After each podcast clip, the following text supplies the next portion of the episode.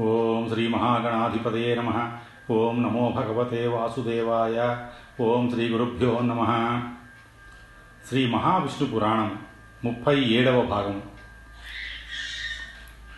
కంసుని సంహారం. బృందావనంలో జరుగుతున్న వింతలు విశేషాలన్నీ నారదుడు పోసగుచ్చినట్లు కంసునితో చెప్పి ఆ కృష్ణుడెవరో కాదయ్యా. ఆనాడు యోగమాయ ప్రభావం చేత గోకులానికి చేరి అక్కడ పెరుగుతున్న మీ దేవకి అష్టమ గర్భపుత్రుడే నీ గత జన్మలో కాలనేమివైన నిన్ను సంహరించిన ఆ శ్రీహరియే అని చెప్పాడు. కంసుడు ఎలాగైనా శ్రీకృష్ణుని మధురకి రప్పించి హతమార్చాలని నిశ్చయించుకొని ధనుర్యాగం తలపెట్టి కృష్ణ బలరాములను ఆహ్వానించి తీసుకురమ్మని అక్రూరుని బృందావనానికి పంపించాడు. అక్రూరుని ద్వారా వచ్చిన ఆహ్వానాన్ని మన్నించి యశోదానందుల నుంచి వీడ్కోలు తీసుకుని గోకులానికి వీడ్కోలు పలికి మధురకు బయలుదేరారు బలరామకృష్ణులు. మధురలో అడుగిడిన కృష్ణుడు మరుగుజ్జు కుబ్జకు సుందర రూపాన్ని ప్రసాదించాడు. తనను సంహరించవచ్చిన గజరాజు చేత పూలమాల వేయించుకొని ధనుర్యాగ ప్రదేశానికి వెళ్ళి యాగధనస్సును పుటుక్కున విరిచాడు. అప్పుడు కంసుడు కృష్ణ బలరాములను చాణూర ముష్టికులతో ముష్టియుద్ధం చెయ్యమని సవాలు చేశాడు. బలరామకృష్ణులు మల్లయుద్ధంలో మహావీరులైన చాణూర ముష్టికులను అవలేలగా ఓడించి సంహరించారు. వారి సంహారంతో రెచ్చిపోయిన కంసుడు కృష్ణ నిన్ను వధించి నన్ను కాపాడుకోవడానికే ధనుర్యాగం పేరున నిన్ను రప్పించాను. నేటితో నీ ఆయువు మూడింది అంటూ కత్తి దూశాడు. నువ్వు నన్ను రప్పిస్తే రాలేదు కంసమామ. నేనే నిన్ను వెదుక్కుంటూ వచ్చాను. నీ పాపాలను పరిహరించడానికి వచ్చాను. ఎవరి వల్ల ఎవరి ఆయువు మూడుతుందో తేల్చుకుందాం. దా దా అంటూ కృష్ణుడు కవ్విస్తూ కంసుని పట్టుకొని అతడి బాహుబలాన్నంతా హరించి అతడి గొంతు పిసికి చంపాడు. లోకకంటకుడైన కంసుడు మరణించినందుకు మధురానగరవాసులంతా సంతోషిస్తూ శ్రీకృష్ణునికి జేజేలు పలికారు. అనంతరం బలరామకృష్ణులు చెరసాలకు వెళ్ళి దేవకీ వసుదేవులను తాత ఉగ్రసేనుని చెర విడిపించి మరల ఉగ్రసేనునికే మధురను పట్టంగట్టారు దేవకీ వసుదేవులు తమ పుత్రులను అక్కున చేర్చుకొని ఆనందబాష్పాలు కాచారు.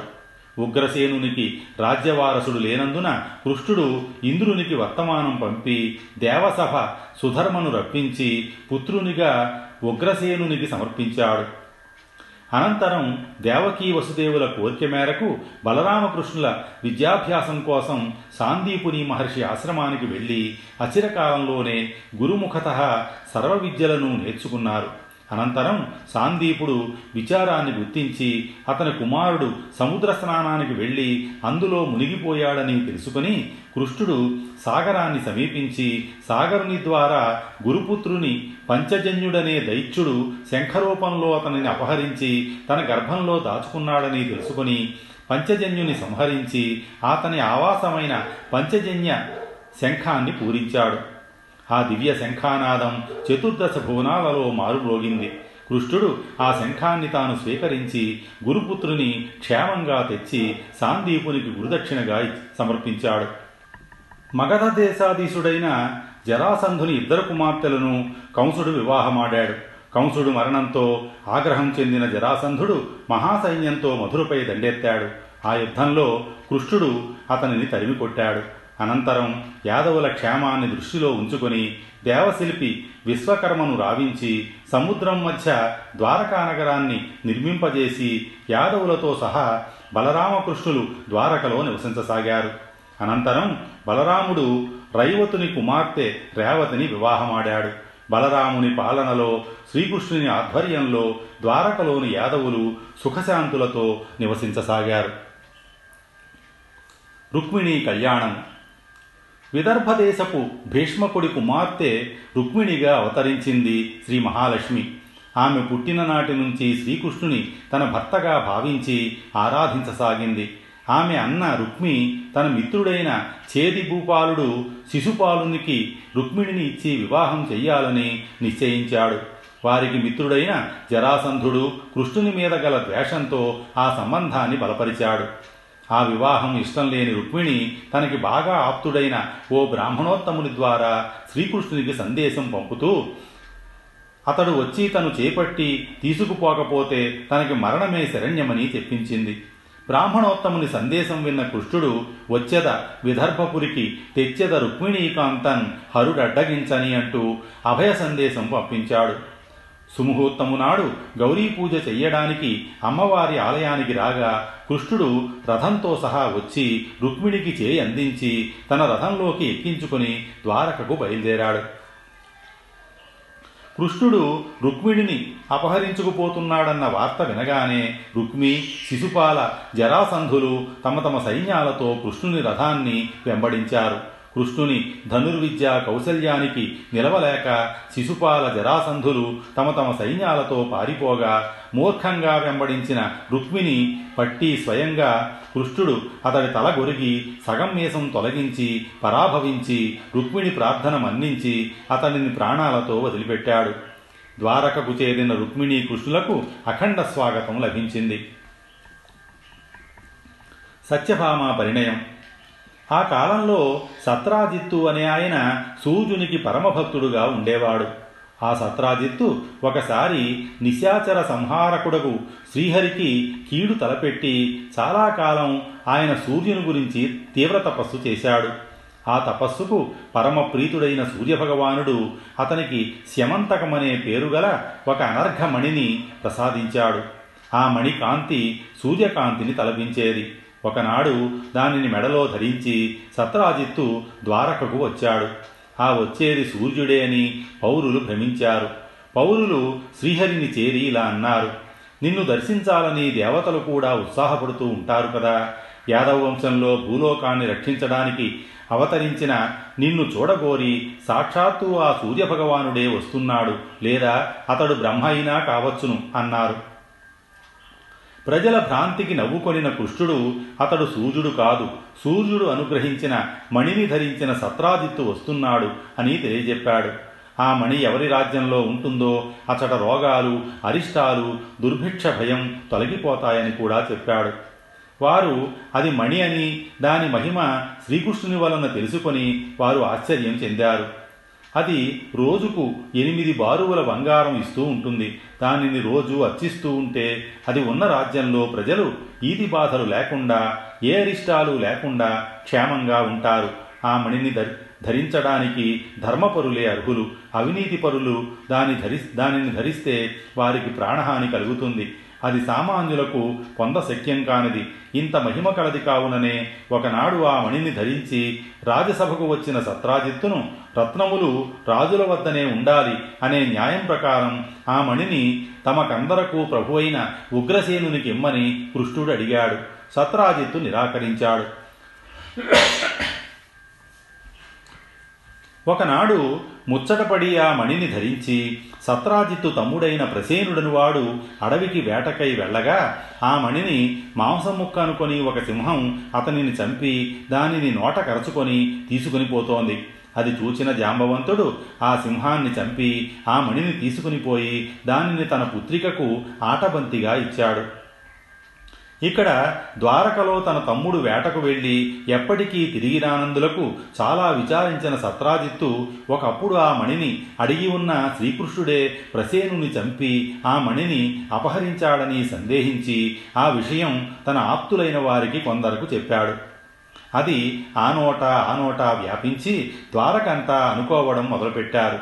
శ్రీకృష్ణుడు తనకు కలిగిన లోకాపవాదం పోగొట్టుకోవడానికి పరిమిత పరిజనంతో ప్రసేనుడు వెళ్ళిన అరణ్యానికి వెళ్ళాడు.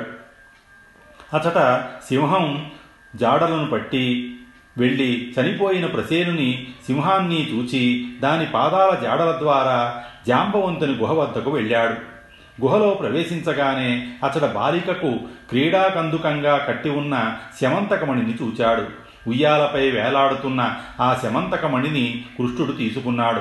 ఆ సంఘటనకు అచట దాసి భయపడి కేకలు వేసింది. ఆ కేకలకు జాంబవంతుడు అదిరిపడి అచ్చటికి వచ్చి కృష్ణునితో యుద్ధానికి దిగి ఓడిపోయాడు.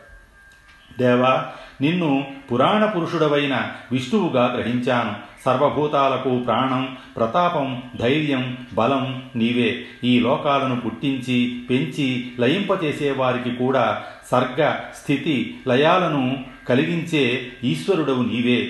ఆత్మకు పరమాత్మవు కూడా నీవే. అంతేగాక త్రేతాయుగం నాటి నా ప్రభు శ్రీరామచంద్రుడివి నీవే. నా అవివా అవివేకానికి నన్ను మన్నించు అని ప్రార్థించాడు.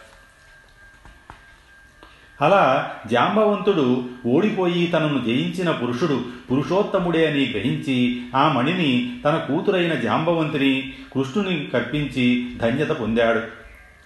శ్రీహరి వెంట వచ్చిన పరిజనులు పన్నెండు దినములు హరి గుహ నుంచి తిరిగి వస్తాడని చూచి నిరాశ చెంది ద్వారకా నగరానికి తిరిగి వెళ్ళి ఆ వార్తను చేరవేశారు. దేవకి వసుదేవులు రుక్మిణి మిత్రులు బంధుమర్గము గుహ నుండి కృష్ణుడు తిరిగి రానందులకు శోకించి ఆపన్నివారణాగు దుర్గాదేవిని అనేక విధాల ప్రార్థించారు. జాంబవతితోనూ శమంతకమణితోనూ తిరిగి వచ్చిన కృష్ణుని చూచి ద్వారకావాసులందరూ సంతోషించారు. అనంతరం సత్రాజిత్తును సభకు పిలిపించి మణి సింహానికి తరువాత జాంబవంతుడికి లభించిన వైనం వివరించాడు. నీ మణిని నీవు తీసుకో అని సత్రాజిత్తుకు ఆ మణినిచ్చాడు. నిర్దోషియగు కృష్ణునిపై దోషము ఆరోపించినందులకు సిగ్గుపడిన సత్రాజిత్తు తన కుమార్తె అయిన సత్యభామను శమంతకమణి సహితంగా కృష్ణునికిచ్చి వివాహం చేశాడు. కానీ శ్రీకృష్ణుడు భామామణి చాలు మాకు మణి వలదని తిరిగి సత్రాజిత్తుకే ఆ మణిని ఇచ్చివేశాడు. ఒకనాడు శ్రీకృష్ణుడు తనకు ప్రియబంధువులైన పాండవులను చూడగోరి రథారూఢుడై ఇంద్రప్రస్థపురానికి వెళ్ళాడు. ఆ లోకనాథుని ఆగమనానికి పాండవులందరూ పరమానందం పొందారు. వారి కోరికపై శ్రీకృష్ణుడు కొన్ని నెలలు వారితో గడుపుతూ అక్కడే ఉండిపోయాడు.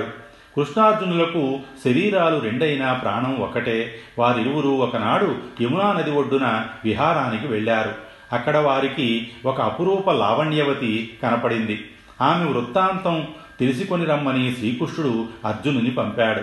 ఆ సుందరి ఇలా సమాధానం చెప్పింది. నా పేరు కాళింది. నేను సూర్యుని పుత్రికను. నా తండ్రి అనుమతిని పొంది నేను ఈ నదిలో తపస్సునందు నిమగ్నమై ఉన్నాను. నీవు మనస వాచ కర్మణ సేవిస్తూ ఉంటే ధ్యానిస్తూ ఉంటే శ్రీకృష్ణుడు వనవిహారానికి వచ్చినప్పుడు నిన్ను చూసి నిన్ను పాణిగ్రహణం చేసుకుంటాడు అన్న నా తండ్రి ఆదేశం ప్రకారం ఇలా చేస్తున్నాను అని చెప్పింది. ఈ మాటలు శ్రీకృష్ణునికి విన్నవించగా అతడు ఆమెను రథంపై ఇంద్రప్రస్థపురానికి తీసుకుని వెళ్ళాడు. ఆ తరువాత ధర్మరాజు కోరికపై విశ్వకర్మను రప్పించి ఇంద్రప్రస్థపురాన్ని రమ్యాతి రమ్యంగా తయారు చేయించాడు అగ్నిదేవుడు. ఖాండవ వనం దహించే ముందు అతనికి రక్షణ కల్పించడానికి అర్జునుడికి అక్షయతూణీరాల జంటలను అభేద్య కవచమును గాంధీవము అనే ధనస్సు దివ్య రథములను శ్వేతాశ్వాలను రప్పించాడు. ఆ ఖాండవవన దహన సమయంలో మంటల నుండి తనను రక్షించి కాపాడినందులకు ప్రత్యుపకారముగా మయుడు ఒక అద్భుతమైన మణిమయ సహిత సభామంటపమును నిర్మించి ధర్మరాజుకు కానుకగా ఇచ్చాడు. ఆ సభా సౌందర్యం చూడ్డానికి వచ్చినప్పుడే అతడి మా మాయలు తెలియక నీరులు నీరు లేని చోట ఉన్నట్లు ఉన్న చోట్ల లేనట్లు భ్రమించి అభిమానధనుడైన దుర్యోధనుడు భంగపడి ఆడువారి అపహాస్యానికి గురయ్యాడు. శ్రీకృష్ణుడు పాండవ సోదరుల నుండి వీడ్కోలు పొంది కాళిందిని ద్వారకకు తీసుకుని వెళ్ళి ఆమెను శాస్త్ర పద్ధతిన పరిణయమాడాడు. అనంతరం శ్రీకృష్ణుని మేనత్త రాజాధిదేవి పుత్రులు అవంతి ప్రభువులు విందాను విందులు తమ సోదరి అయిన మిత్రవిందకు స్వయంవరం ప్రకటించగా శ్రీకృష్ణుడు అక్కడకు వెళ్ళి ఇతర రాజులను జయించి రాక్షస వివాహ విధితో ఆమెను పెళ్ళియాడాడు కోసల దేశపు రాజు నగ్నజిత్తు. అతని పుత్రిక నాగ్నజితి.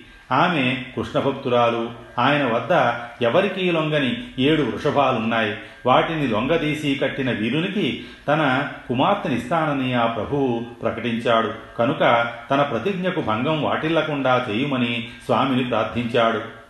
సత్యసంధులను అనుగ్రహించే శ్రీకృష్ణుడు సరేనని తాను ఒకనాడు ఏడు రూపాలుగా మారి ఆ ఏడు వృషభాలని ఒకేసారి ఒక్కొక్క గుద్దుతో పడగొట్టి వాటిని లొంగదీసి కట్టేసి ఈడ్చాడు. అలా తన ప్రతిజ్ఞ నెగ్గినందుకు సంతోషించిన నాగ్నజిత్తు తన పుత్రికను శ్రీకృష్ణునికిచ్చి వివాహం చేశాడు. నూతన వధువుతో శ్రీకృష్ణుడు ద్వారకానగరం బయలుదేరాడు. దారిలో వృషభాలను లొంగదీయలేక పరాభవం పాలైన ఇతర రాజులు ఈర్ష్యాపరులై శ్రీకృష్ణుని ముట్టడించారు. అప్పుడు అతనితో ఉన్న అర్జునుడు తానొక్కడే గాంధీవం చేత ధరించి శరవర్షము కురిపించి వారినందరినీ ఓడించి తరిమివేశాడు. లక్ష్మణతో శ్రీకృష్ణుడు ద్వారకానగమును ప్రవేశించాడు. ఇలా శ్రీకృష్ణుడు రుక్మిణి జాంబవతి సత్యభామ కాళింది మిత్రవింద నాగ్నజితి భద్ర లక్షణ అనే యనమండుగురిని పెండ్లియాడి వారిని అష్టమహిషులుగా చేశాడు. నరకాసురుణ్ణి చంపినప్పుడు అతని చెర నుండి విడిపించిన పదహారు వేల మంది రాజకుమార్తెలు శ్రీకృష్ణునే వివాహమాడారు. స్వస్తి శ్రీ ఉమామహేశ్వర పరబ్రహ్మ అర్పణమస్తు